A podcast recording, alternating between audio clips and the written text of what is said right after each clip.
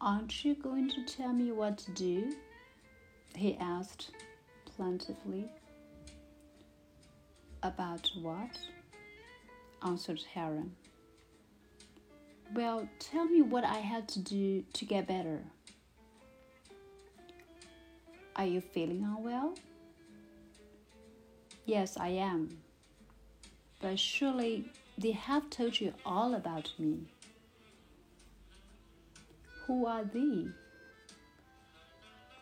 asked the Heron. Oh, you know, Badger and Rat and all that lot.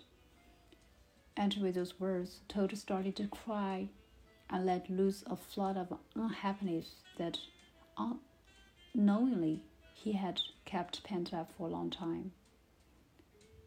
The heron remained silent, but pushed a box of paper tissues nearer to him. Eventually, Toad's sobs subsided and he drew breath. And he felt a little better. Then the heron spoke. Would you like to tell me why you're here? I am here, said Toad, because they made me come. They said that I needed counseling and they got your name from newspaper and I'm ready to listen to you and do whatever you think best. I know that they have my best interest at heart. The counselor shifted in the chair. So, who is my client? You or them? Toad did not quite understand.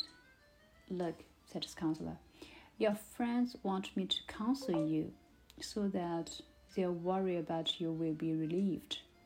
You seem to want to be helped in order to please them. So I think that my clients are really your friends. Toad was confused by all this and clearly showed it. Perhaps we can clarify the situation, said the counselor. Who is going to pay for these meetings? I might have guessed, thought Toad. He's just like the rest of them, only anxious about getting paid. You don't need to worry about that, said Toad, feeling a little like his old self. Badger said he would take care of the money side of things. You will get paid, never fear. Thank you, said the counselor. But I'm afraid that they won't do at all. I suggest that we conclude this meeting and put it down to experience. For the first time many days, Toad began to feel angry. Look here, he said in a stronger voice. You can't do that. You call yourself a counselor, and I've come here for counseling. I have sat here waiting for you to tell me something, and now all you can say is that my money isn't good enough. What more do I have to do to get things started? That is a very good question, and I will answer it, the counselor responded. Counseling is always a voluntary process, both for the counselor and for the client. That means we can only work together if you want to do this for your own good and not just to please your friends. If we agree to work together, we need to make contrast. And then at the completion of our work, I would send my invoice to you. You see, it's not a question of money, but this can only be your responsibility and no one else's.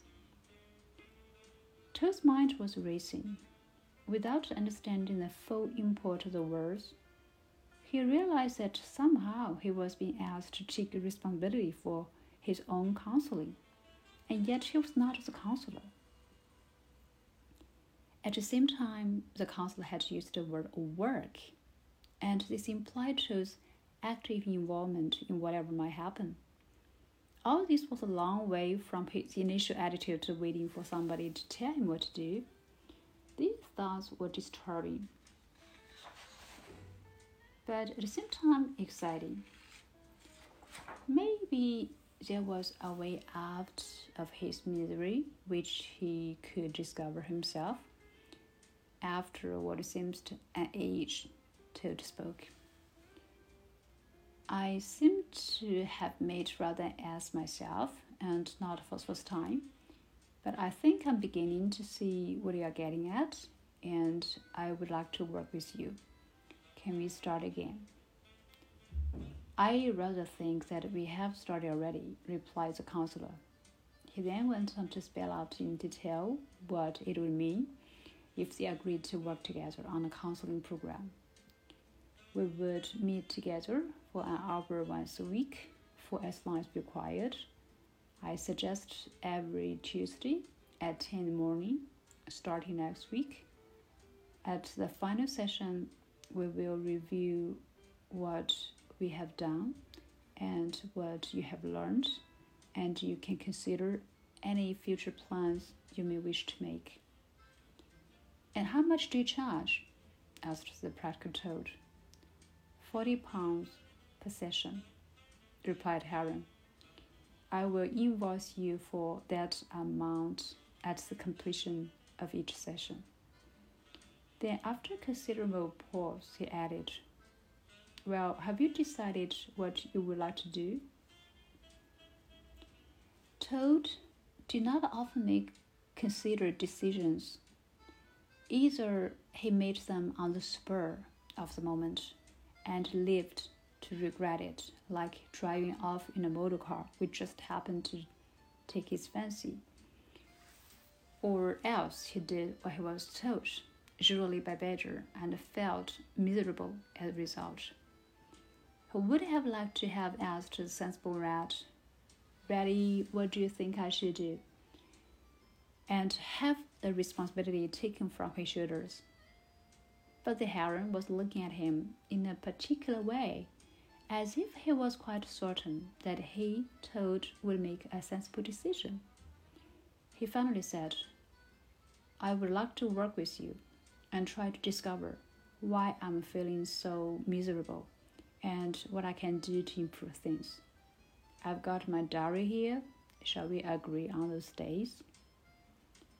As the counselor was seen Toad to the door, Toad turned to him and said, do you think there is some hope for me to of getting better? The heron stopped and looked him straight in the eye. Toad, if I did not think that we are all capable of change improvement, I would not be doing this work. It is not inevitable that things get better, but what I can promise is that you will have my full and undivided attention and I shall expect the same commitment from you. If we both work together like that, then we can expect a positive outcome. However, in the last analysis, it all depends on you. Toad walked down the path, trying to understand what those words meant.